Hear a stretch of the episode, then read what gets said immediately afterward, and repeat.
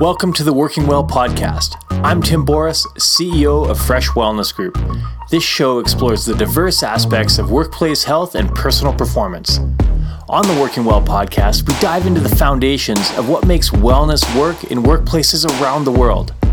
We connect with corporate leaders, executives, and industry experts who are helping make life more awesome at work and home.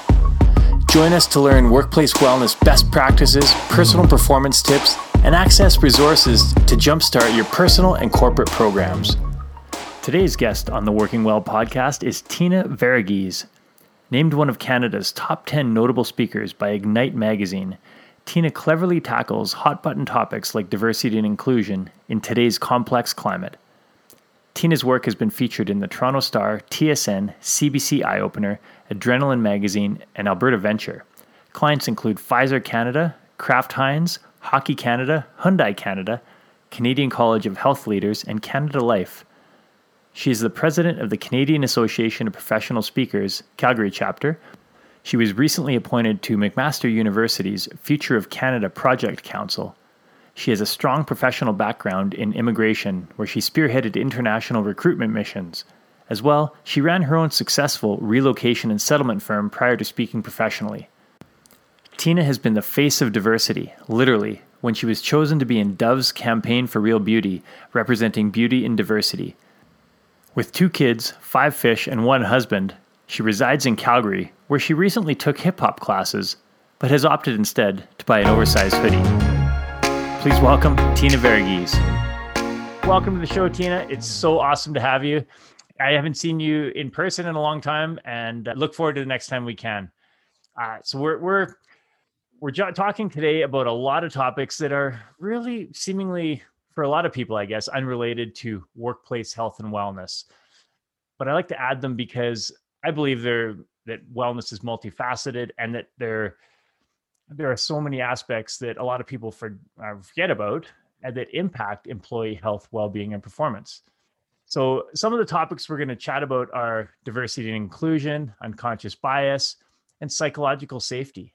These are huge buzzwords these days. Tell me a little bit about what you're seeing out there. Well, Tim, as you know, I'm a diversity and inclusion expert, though I use that expert, you know, phrasing loosely, because I don't ever wonder how can anyone be an expert, because it almost seems like you stop learning if you bill yourself as an expert. However, in in what I do, especially since Black Lives Matters, a lot of companies have become very reactionary, uh, meaning they are looking at, you know, hiring people that are B I P O C, Black, Indigenous, people of color, but they're not necessarily looking at it from a strategic point of view. They're just reacting. And that can be very damaging, because at the end of the day, if someone's being hired, if they're Black or Indigenous, and that's the only, you know, reason or a key reason they're being hired, and their skill set somehow is not at the forefront, it kind of creates a bit of a we versus them mentality, which is so non-inclusive at the end of the day. And it also, sadly, statistically speaking, increases mental health issues for the person that is B I P O C. So when you're hired, and you know you're hired specifically, essentially for tokenism, then it actually has a negative impact on their mental health. So, you know, even though maybe it's sometimes hard to see how diversity and inclusion and, and these buzzwords right now can be contributory to wellness and resilience and diversity and inclusion and mental health, it really does have actually a, a very strong tie. Absolutely. And yeah, we're, I'd like to say that all companies are out there doing things uh, for the greater good in mind, for the, the health and well-being of people. But as you said, yeah, there is a lot of tokenism going on right now. And we see that as a workplace wellness company in how just the stress levels in the workplace, the the communication levels and communication challenges that people face. Now, you speak on a bunch of different topics related to diversity and inclusion, and psychological safety is one that comes up a lot these days. Can you tell me a bit about psychological safety and what it means to you? That's timely. I literally wrote a social media post about psychological safety today. So that's pretty timely. So for me, actually, it comes down to psychological safety. So I personally believe psychological safety is as important as physical safety in the workplace. And when I look at the workplace, I think everything for myself that, I, that I'm speaking on should apply both personally and professionally. I think we're leaders at home and at work. And I don't define leaders by title, rank, or position, but rather by who can influence, in, inspire, and impact, which is essentially everyone. You know, we're parents, we're teachers, we're employers, we're leaders. So we, you know, all of us have that capacity. And when we don't have, in essence, if we don't have a psychologically safe environment at the workplace or at home where we can authentically show up, where we can say what we need to say without retribution, I really think that we cannot possibly have diversity and inclusion, because diversity, and you'll love this one, Tim, this is my favorite quote on diversity. Diversity is who's on the team, inclusion is who gets to play. And so I thought you'd like that one. I, I love that one. I will have, I will have to use that for sure. Yeah, that, that one's not mine, but certainly my favorite on, on the, on the diversity and inclusion front.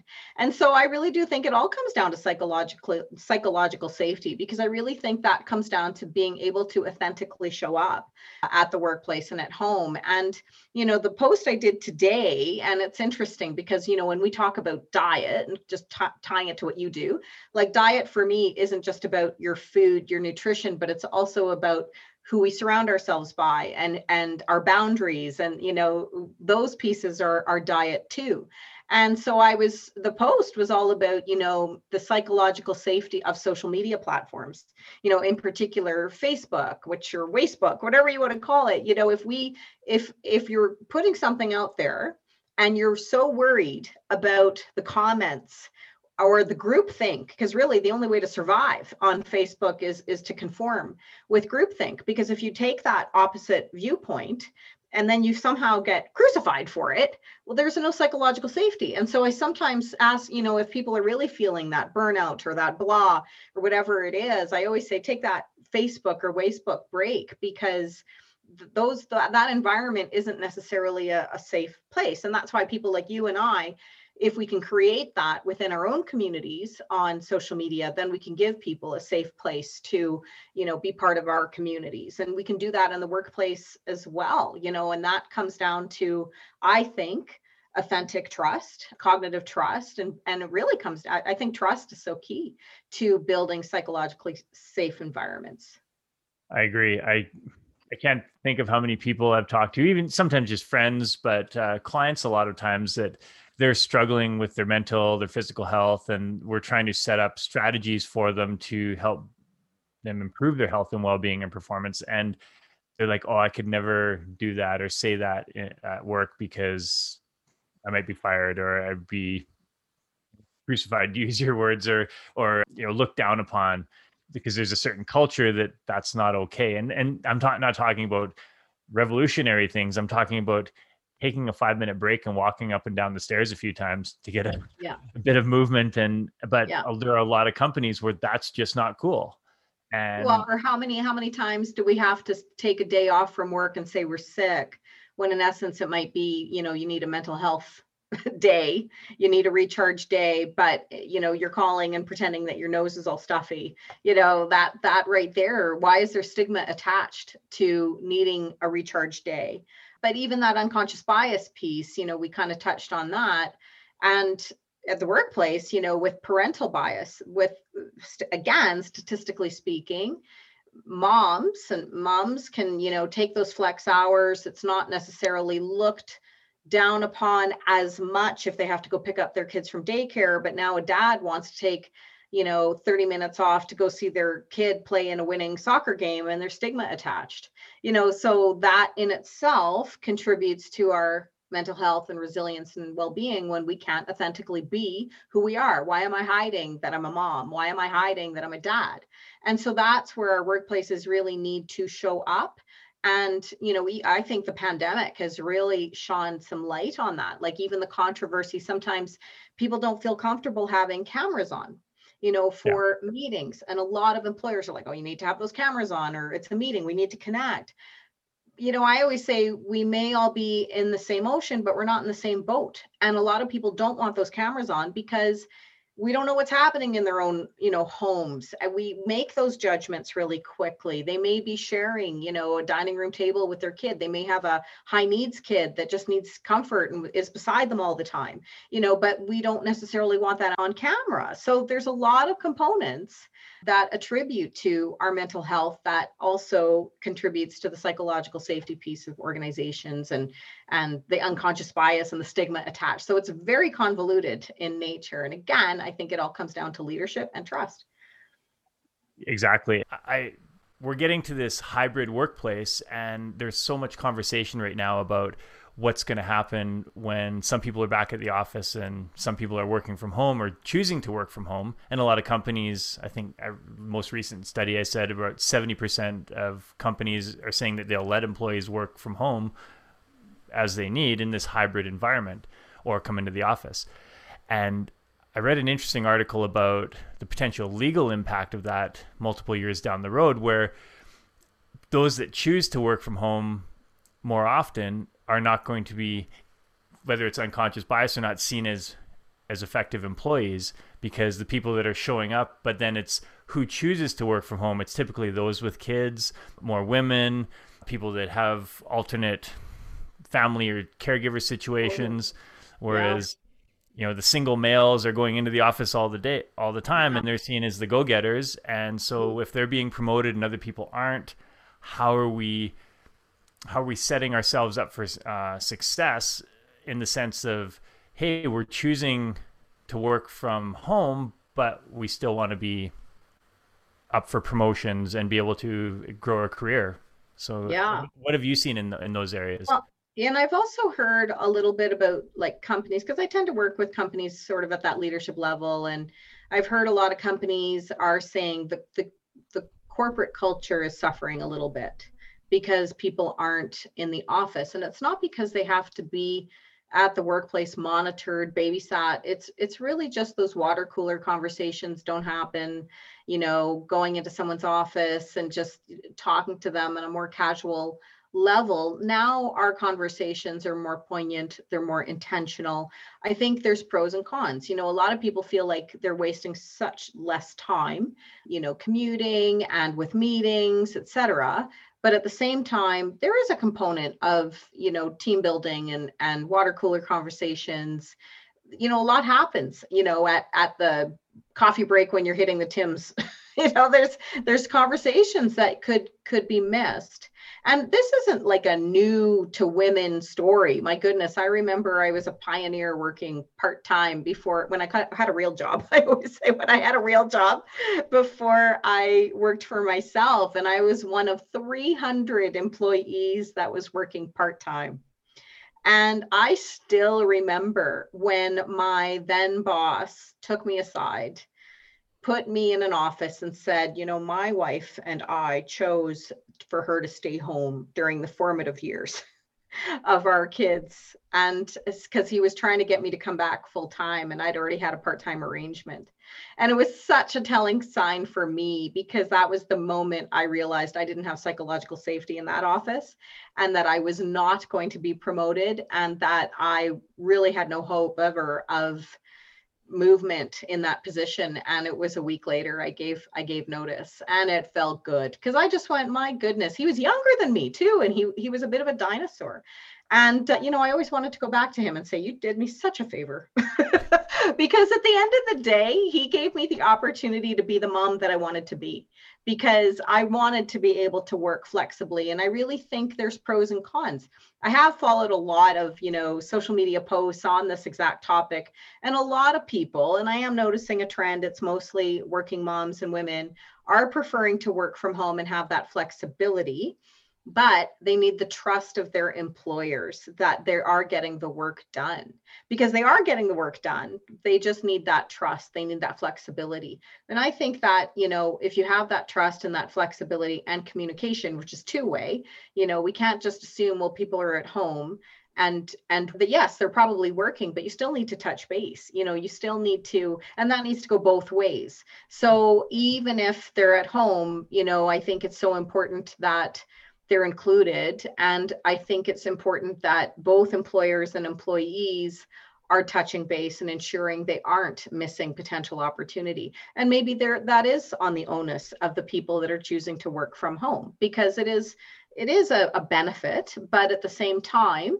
we need to recognize, you know, that there are some drawbacks to that as well. And I would hate to see women lose opportunity. I heard there was a stat I, I read really early on in the pandemic that this has brought women back ten years, you know, that we've made all this sacrifice, we've done all this work, and it's actually brought us back about ten years. And part of that, if you think about it, so I was speaking, doing some keynotes right at the beginning of of COVID, and noticed that, you know, when when I'd speak on work-life balance or blend, whatever you want to call it, because I don't think you have balance when you're working at home during a pandemic, like that's just impossible. But it really was the invisible work me- that was getting done, meaning, you know, those the homework, the schedules, the deadlines, all of that fell on on women in a way that, yes, statistically, domestic chores, et cetera, does fall more on women. But now during the pandemic, it was it was at a, on a different level. And so how much does that bring women back in terms of career? Like they're they're quite burned out. I think a lot of women will be thrilled to go back to the workplace to a degree, because, you know, it's it's a bit of a, a bit of a break, because they've had their kids home, spouses home, everyone home. And yet they're, you know, I've heard that so many women are actually working at late, late hours once those kiddos are in bed, particularly if the kids are school age, you know, and they have to monitor the, monitor them more. So it's it's been a tough, tough go for a lot of people. So I just think, you know, I think we need to come from a place of very curious compassion rather than jaded judgment, and recognize that as leaders. Yeah, and I, I was I would almost say I, I was I'm interested to hear or interested to hear that, in the sense is that uh, it's set women back. I'd almost think that it would be a benefit in the sense that everyone else is now at home too, and thinking, wow, hey, and they, they see that hidden work going on that they may not have seen before. And so mm, that's interesting. Yeah, I think pros too. Like I noticed that even with my own husband, you know, because I was working, uh, I've had a home-based office for over a decade. So then when pandemic hit, I had my husband home, I had two kids at home, homeschooling. I will admit my husband stepped up quite a bit, because he saw how much I do that he didn't realize, you know, I was doing, particularly meal prep and planning, groceries, et cetera. So he certainly saw a lot of that. In turn, I have a whole new appreciation for his job. You know, he's in the financial industry, and he, when the pandemic hit, he was that person who was ensuring employees were being paid. You know, like it was, we got a double whammy here in Calgary with oil and gas and the pandemic, and just seeing him, you know, tirelessly figure out all of the potential government benefits at the beginning that they might be applicable for. I was so impressed, because of course, how would I know what he does at his at his job until you're, you know, in it? And I could hear those conversations, and and my kids, you know, I I'm a keynote speaker. Well, it's not like they often hear me speak, and now all of a sudden they're hearing me in the basement and starting to like question me and ask me about things that I'm speaking on, which I thought was great. You know, this is, they're teenagers, so they're very open to to learning and questioning. And so I thought that was a, a positive too. So I, like anything, pros and cons. It's how we decide to navigate in the space that's going to matter. Yeah. And well, you, you made a great point too, is you, you and your husband got to know each other, the, the roles a bit more closely from work and, you know, tasks around the house. Now with different families, different backgrounds, you know, you had mentioned the, the, the one uh, boss that was younger than you was, was still a dinosaur. There, there are still, there are, there are lots of mindsets out there that may not be open to that, and that may not see that change as an opportunity for growth. And so that's definitely where I think, yeah, some of the challenges are are happening. Yeah, definitely. And I know, uh, you know, when I keynote, I have quite large audiences, and virtually it's great, because before I found, you know, at, to conferences, it was leadership teams, management teams, because of the cost and the affordability. Well, now training, because we can deliver it virtual, is being opened up. So it's actually more inclusive. Everybody is is receiving that training, which is awesome. And what's what's interesting I'm noticing is, even with what I speak on, I am noticing some trends generationally. You know, Gen X, baby boomers, it's a bit harder for them to navigate this changing workplace. And whereas the, the Gen Zs are unbelievable in terms of being open to that change, being very resilient, definitely are the millennials as well. They, they want to become, you know, allies. They want to understand how to navigate in this space. So I, I've noticed a bit of a generational thing, but you know what, Tim, I think it comes down to growth mindset. So it doesn't really matter what your age is, because age is truly just a number. It, it really comes down to growth mindset. I've, and I think you talk about this as well. If you have that growth mindset, then you're going to be open to that change. And it's, it's, and my, how I qualify this is bosses are bossy, leaders lead. So decide if you want to be a boss or a leader. And if you are a leader, then you're going to have that growth mindset, because you're going to be, a, you know, malleable. You're going to be resilient in this, in this environment. Yeah. Well said. Yeah, absolutely. Mindset is everything. And whether it's health, fitness, leadership, personal growth, and performance, if you don't have that growth mindset, everything becomes a challenge. It's and, so true. Uh, yeah. So, I, and that takes me actually to some of the, or one of the other questions I wanted to ask was, you know, like me, you've been doing this for a long time, where it's hard to believe we're only almost thirty now. So it's, uh, exactly. But, exactly. So, uh, but over, we've been in this for a long time. And tell me, over the last ten to fifteen years, how have you seen this shift? And, and again, we alluded to some of the changes with these buzzwords and things that are happening, but really, what's the fundamental shift and how the generations are are changing in the workforce? And where do, where do you see it going? Well, the use of technology. You know, when I first started working social media, or working for myself rather, when I started working for myself as a solopreneur, social media didn't exist. And now I, I really, I don't do a ton of this anymore, but I used to do strategic business planning for companies. So I'd facilitate, you know, when they would put these strategic business plans together. And I really don't encourage companies to do, you know, some will do five year, ten year plans. And I really look at one year, three year plans because of the changing landscape, you know, when we're looking at the assets involved of, of people, management, technology, all of those, you know, components that change so quickly. I think that we really need to remain resi- resilient in that change. So have that plan, but, you know, know when you need to zig or zag, because, and have those plans in place. We sure learned that with the pandemic. You know, we just, I, you know, I certainly had no pandemic planning in my strategic business plan. And so I think without a growth mindset, I, I know myself, I would have been hooped.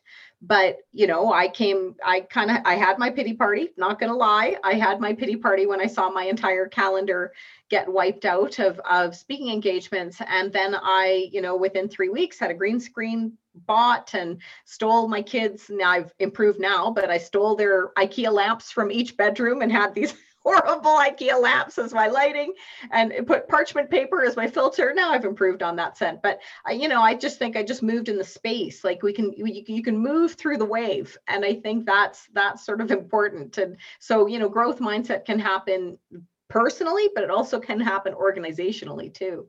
Yeah.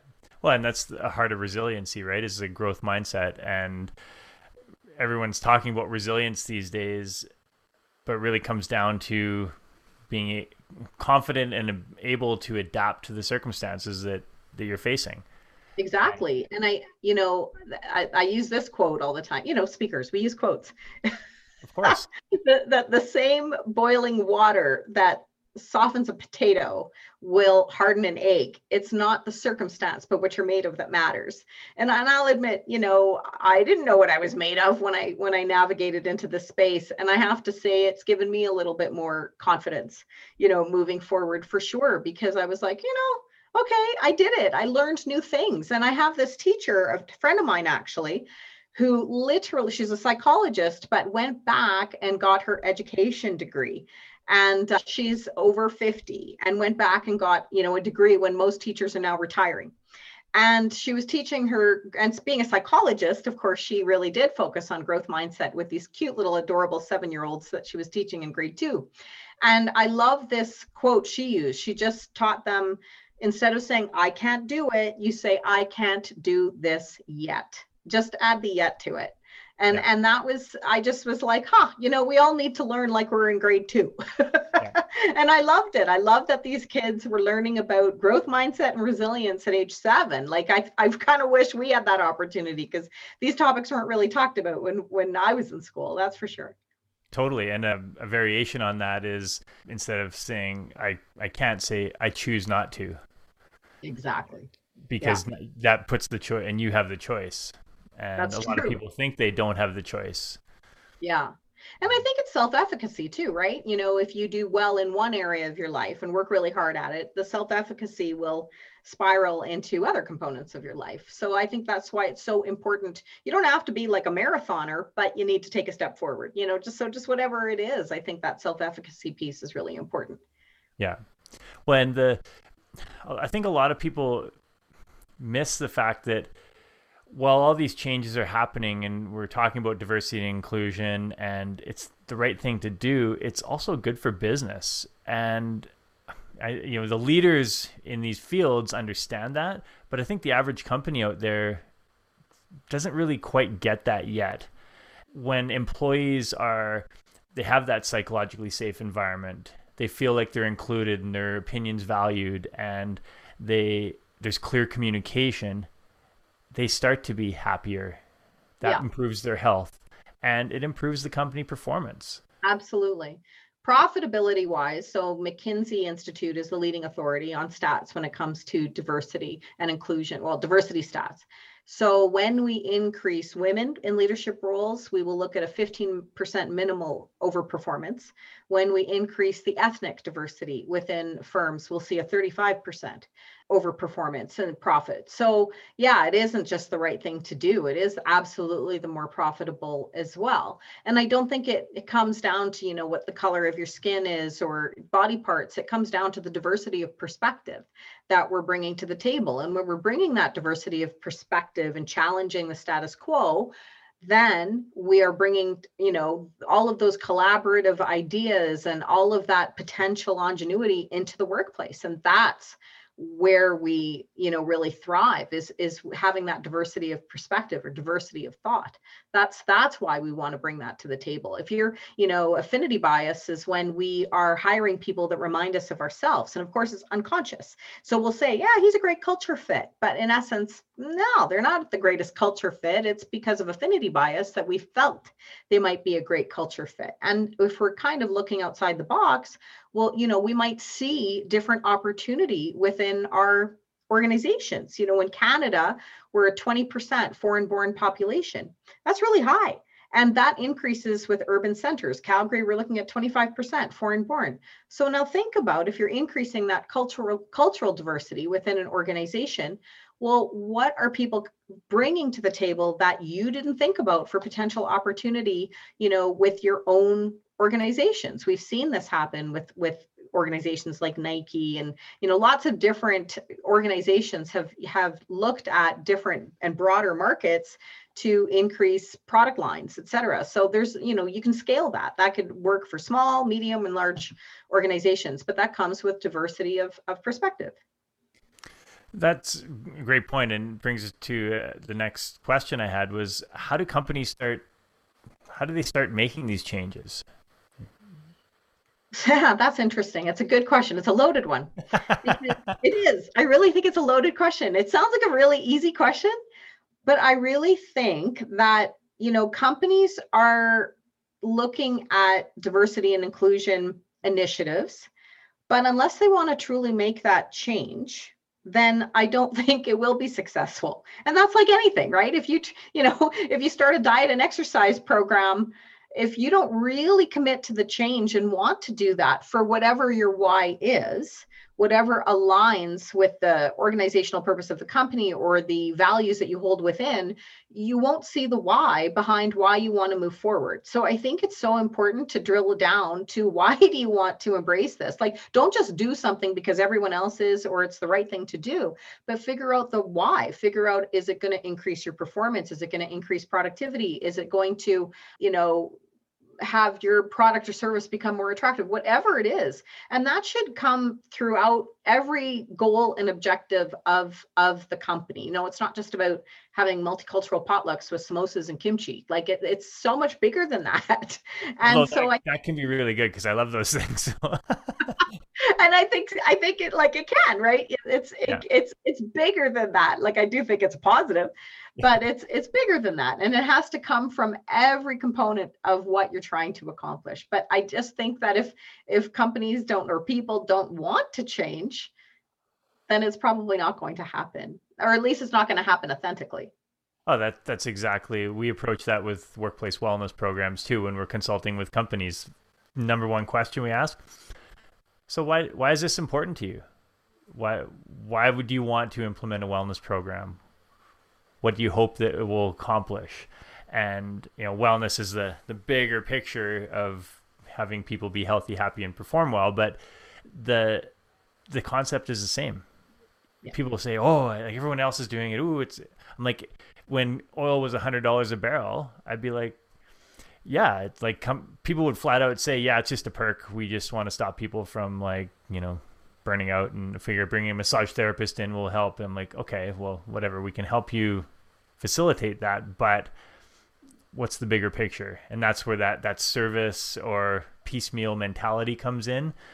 And yeah, it, so I love the fact that you're saying it needs to be part of the, the values and the, the D N A of the organization. And this is a thing that we b- believe is important across the organization for everyone, and this is why we're doing it.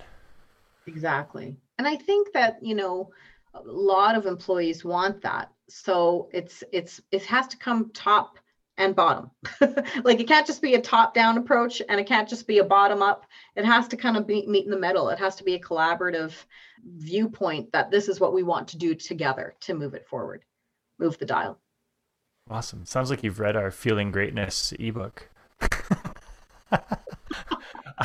um, tell me a little bit about, and obviously anonymously, of course, but uh, some success stories you've had with clients you've worked with and how they've been able to incorporate uh, these initiatives. Well, some of them aren't actually that private. I had, I worked with Hockey Canada, and that, that was a great initiative. You know, hockey is sort of our quintessential Canadian sport, and, and they were very open about recognizing there was some racism on and off the ice, some issues. And, and I was very blessed to work with, with the organization. And that was a coup for me because I wasn't, I, I tend to work with corporate audiences. I tend to work with certain demographic, and a lot of the individuals I was training were their elite athletes who were ages sixteen to twenty-four. And so, and more between sixteen and twenty. And so that's not my usual demographic. And that was such a wonderful experience for me because they wanted to become agents of change. You know, I, I didn't really make the information harder to grasp. I, I really kept it at, at that level, you know, that I would at a kind of an adult level, lack of a better word. And they were, they completely embraced the information, and they wanted to use their own influence to become agents of change. And I just thought that was really cool. You know, we, we call them Gen Z, but I would say it's generation of hope, you know, so that, that was a really cool um, experience for me. I have had companies that blessedly come back to me with, you know, feedback from their employees. One moved me greatly because they said the performance reviews within the firm had become much more open and three sixty, and were much more value-added conversations than than they had had before. So that I recently just received one last week from an organization that said, you know, even our conversations internally have become more courageous, more open. And so th- that for me, it's a hard metric to measure, but it, it's certainly a metric. And so that's, that's work I'm quite proud of. And what parts of the organization normally approach you for this type of training? Is it like the training and development team, or is it H R, or is it the executives reaching out to say, hey, this is something we're going to do and we're going to implement throughout the organization? Depends on the size of the company. So I tend to work with some very large uh, organizations. So that would be more training and development, usually would be coming, approaching myself. So that, it, but if it's, if it's small and medium size, it definitely would be C-suite, you know, the V P, president, you know, and, and so it really kind of depends on the size of the company. But sometimes, you know, because obviously as speakers, we get a lot of our referrals from people who have heard us speak. And so sometimes as someone who just, you know, heard me speak, might belong to another committee or conference committee. And, and I, so I get a lot of work that way too. So it, it, it kind of, it's, it's uh, all, all across the board in terms of, you know, who, who was listening, quite frankly. Well, I have to say, I've I've been honored enough to seen you speak a few times, and you are amazing. And and if anyone out there hasn't seen Tina speak, definitely, like, you're funny. I was like doing Bollywood dancing last time I was there. It was for your, I think it was uh, Fifty Shades of Beige, and it was so awesome, so awesome. And I love the fact that you you're talking about very serious and, you know, culturally shifting topics. Yeah, there's humor and levity, and you're just, you're bringing that realness to it. And that's something that I I think is needed so much more, because, and we've talked about this on the wellness side as well, is that so much of the information out there is either so sterilized and plain vanilla, and it's just boring and not engaging. And if we want to change this, it has to be engaging. It has to be fun. And and still t- hit on the serious topics, and and I've seen seeing the the responses from your your sessions. It's it's great, and so I I want want to see that keep changing, and we'll we'll have to see all the great things you you do in the future. Now, before we wrap up here, I I I want to talk about some, or ask your question. What are some things that we haven't discussed that you're like, I make got to make sure we discuss this before we before we. wrap up the call? Uh, you know, I guess I, I, I'm curious, you know, sometimes people, one question I get that a lot of people are really nervous to ask me, but I'm starting to see a bit of a trend is, you know, if, if someone says some, a racist joke or a racist slur, either at the workplace or, you know, a casual barbecue, whatever, you know, how do you proceed in that space? And so, you know, with that type, and I always give the advice, first of all, come from a place of curious compassion. So, you know, rather than immediately saying that's inappropriate, how about say, is this what you meant by this? This is how I heard it. Like, just give them the opportunity to clarify first, because I think, you know, sometimes people might say something and maybe didn't mean how it came off. But I truly think that if we don't say anything at all, for example, you know, anti-Asian hate right now is higher per capita in Canada than in the U S, which is a shocking, shocking stat, but it's true. And I think, you know, people were calling it the China virus. And, and I think it's just so important that we don't remain silent in our suppression, that we say something, because if we're not saying something, we're agreeing with it. And so I think we we're starting to, you know, people are feeling a bit more comfortable to, at minimal, use their voice. And so I think that would be just something I, I would want your listeners to to recognize that, you know, like even with Black Lives Matters, I heard so many people saying, it's not my time to speak. You know, it's I'm it's not my story. It's not my place. It's everyone's place. You know, to change the narrative, we have to change the story. And that that really is all of us. It comes from all of us. We all can move the dial and we all have a part to play. So if we really want to do that, we have to do that together. And what what's your advice for people who say, well, I, I just don't quite know how to speak up? I know you said the come at it in, in the way of, for the racist joke, but there, there are a lot of topics going on right now that people are like, I have an opinion, but if I speak up, maybe my opinion will be misunderstood. And what do you what do you say to those situations? Well, there's a lot of different, like some different companies are doing different things. So some organizations are putting together what's called E R Gs, so employee resource groups. So they may have an E R G for women. They may have an E R G for L G B T Q. They may have an E R G for, I'm trying to think of another, B I P O C, whatever it is. But you can also, I had a company that, you know, even just drilled it down and they ca- and they called it Courageous Conversations. I think they called it courage, Courageous Conversations or Uncomfortable Conversations. I can't remember. But they just kind of took topics and got people together just to talk, just to talk about it, you know, just to kind of, like a lot of people right now want to, it was horrific, two hundred fifteen children found in terms of a gravesite in Kamloops, and people aren't really talking about it. And I think, how do you possibly move towards healing if we don't talk about it? And so just giving people opportunity to, to speak and to, you know, learn and to listen and to pray together, whatever it is, you know, just to do those pieces in a in a together is is we can give people that outlet, you know, but it has to be provided, and we have to give them that that place to do it, that safe place to do it. Yeah, yeah, absolutely. And what there, there's a lot of, I guess, polarity these days in terms of opinions. So I know some companies that I've read about recently have said, there's no political conversation, there's no this, like even on internal Slack channels and things like that. What are your thoughts on on that? You know, I have noticed a huge difference between the U S and Canada on that piece. Like, for example, I don't know if you remember or heard, like Ben and Jerry's put out a ice cream flavor when the Trump administration was still in called Impeaches and Cream. And that just would not happen in Canada. No. But, you know, so I, I, I, I get it. I mean, I think, and, and that's, a, again, a pro and a con, like even in the States, when I speak in the States, even organizations, it depends, like if you have a blue or a red state, that wouldn't necessarily be uh, the same as the company. You might have a company that's based in a blue state, but has a red mindset, and you would have a very strong political, you know, stance within companies. In Canada, we don't really, we may have it, but we certainly don't talk about it. And I would say we're more on the no, our political beliefs are more personal. We don't bring that necessarily to, to the, to the organization, unless there's a, you know, a, a reason, if we're working for government or whatever it might be. So I, I get the polarity, and I, and I, I think it's just so important, if possible, to recognize everyone should be seen, heard, and acknowledged.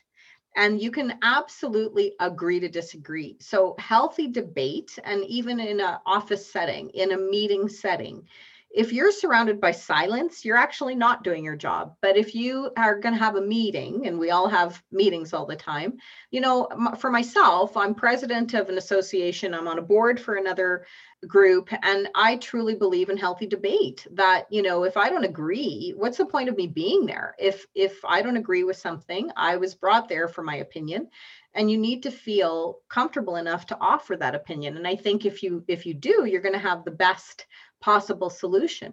The beauty of that too is it takes the bias right out. You know, when we're collaborating on decision making, then we're not biased in our decisions. So it's a positive thing. So I think that, you know, I think we should encourage healthy debate. I do think there's probably certain topics that are off the table, you know, to a degree, but I, I do think healthy debate should actually be encouraged in organizations. And that comes back to psychological safety, right? Exactly. People have to be confident that they can speak their opinion and it will be heard. And yeah, awesome. Yeah, exactly. Well, I know, I know you have a hard stop, and we could talk all day about so many different topics, because you're just awesome, and I, I love chatting with you. And as a as a wrap, I think you're actually your your hard stop is because you have your your walk, your mental health walk. Is that correct? Yeah. I am Monday through Friday. I have a hard stop at three thirty p.m., sometimes four, depending on our day, with another another lovely lady that works from home. And she was my touchstone during the pandemic.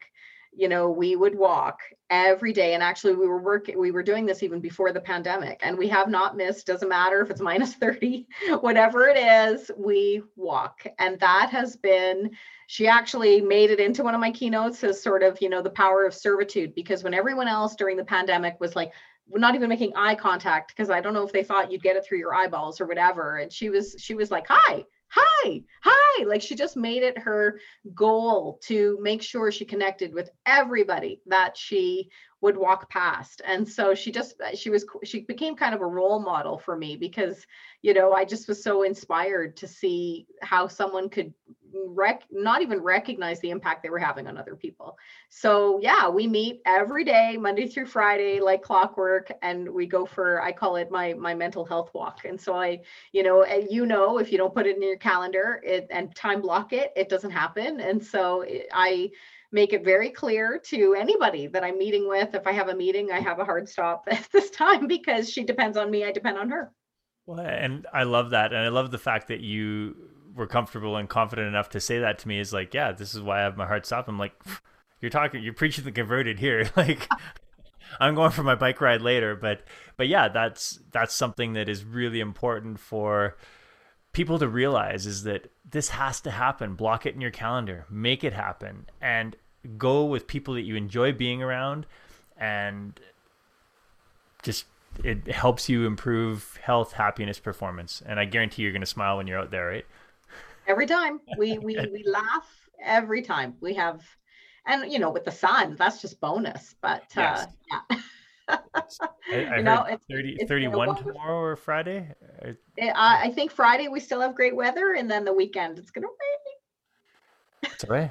thirty, thirty It's, it's like rain. thirty in early June. Awesome. Love it. It is awesome. I'm, I, I'm a sun, sun baby. I, I, I like the sunshine. I'm like a plant. I need that. So yeah, I'm, I get outside every day. It's, it's part of my wellness. Is yeah. I, I really do get out. And if I actually find it has a trickle effect, if I don't get outside, then I don't sleep well. If I don't sleep well, I don't perform well. So it kind of, it's almost like a religion. I have to do it or else none of nothing else works for me. There's a lot of science behind that. And, and whether people think it helps or not, it does. There are a lot of people like, I don't need that. And I'm like, you do, you just don't know it yet. They haven't converted yet, Tim. Exactly. All right. Well, thank you so much, Tina. And before we go, where can people find you? t works for you dot c a is my website. So definitely they can check out my website and speaker demos, that sort of thing. But I am on every social media channel as well. So if they wish to follow me, sometimes it's funny, sometimes it's controversial, sometimes it's silly, sometimes it's heated, whatever. You're but I always try to post about three to four times a week because I really want to continue the conversation with, with that community. So yeah, absolutely. They can uh, connect with me anytime. Well, I'll make sure we put links on the speaker notes page. And uh, thank you again so much. It's been awesome to catch up. And I look forward to the next time we can meet in person. Maybe I'll join you on one of your mental health walks. I'd love that. I would love that. And I still, I need an order from your son. We should plug him for the hummus. this, this is his first podcast mention. There we go. There we go. We're going to get the hummus sold. Now he makes fabulous hummus. So if we're going to walk, I want the hummus. I'll put all it right, in my... All right. Sounds good. He he just walked in from school, so he's he's probably making his next order. Awesome. Tell him the, the chili, the sweet, sweet Thai chili. That one's mine. All right. All right. Thank you very much. We'll we'll chat soon. Thanks, Timmy. Take care. Thank you for listening to the Working Well podcast. If you enjoyed the show, don't forget to rate and review us wherever you get your podcasts. We love to hear your experiences and how you've applied tips from the show to your daily life. So please keep us posted on your progress. To stay up to date with new episode releases, make sure to subscribe to our mailing list by emailing podcast at freshgroup.ca and follow us on Instagram, Facebook, and LinkedIn. Thank you, everyone, for tuning in. And once again, I'm Tim Boris with Fresh Wellness Group. We'll see you on the next episode.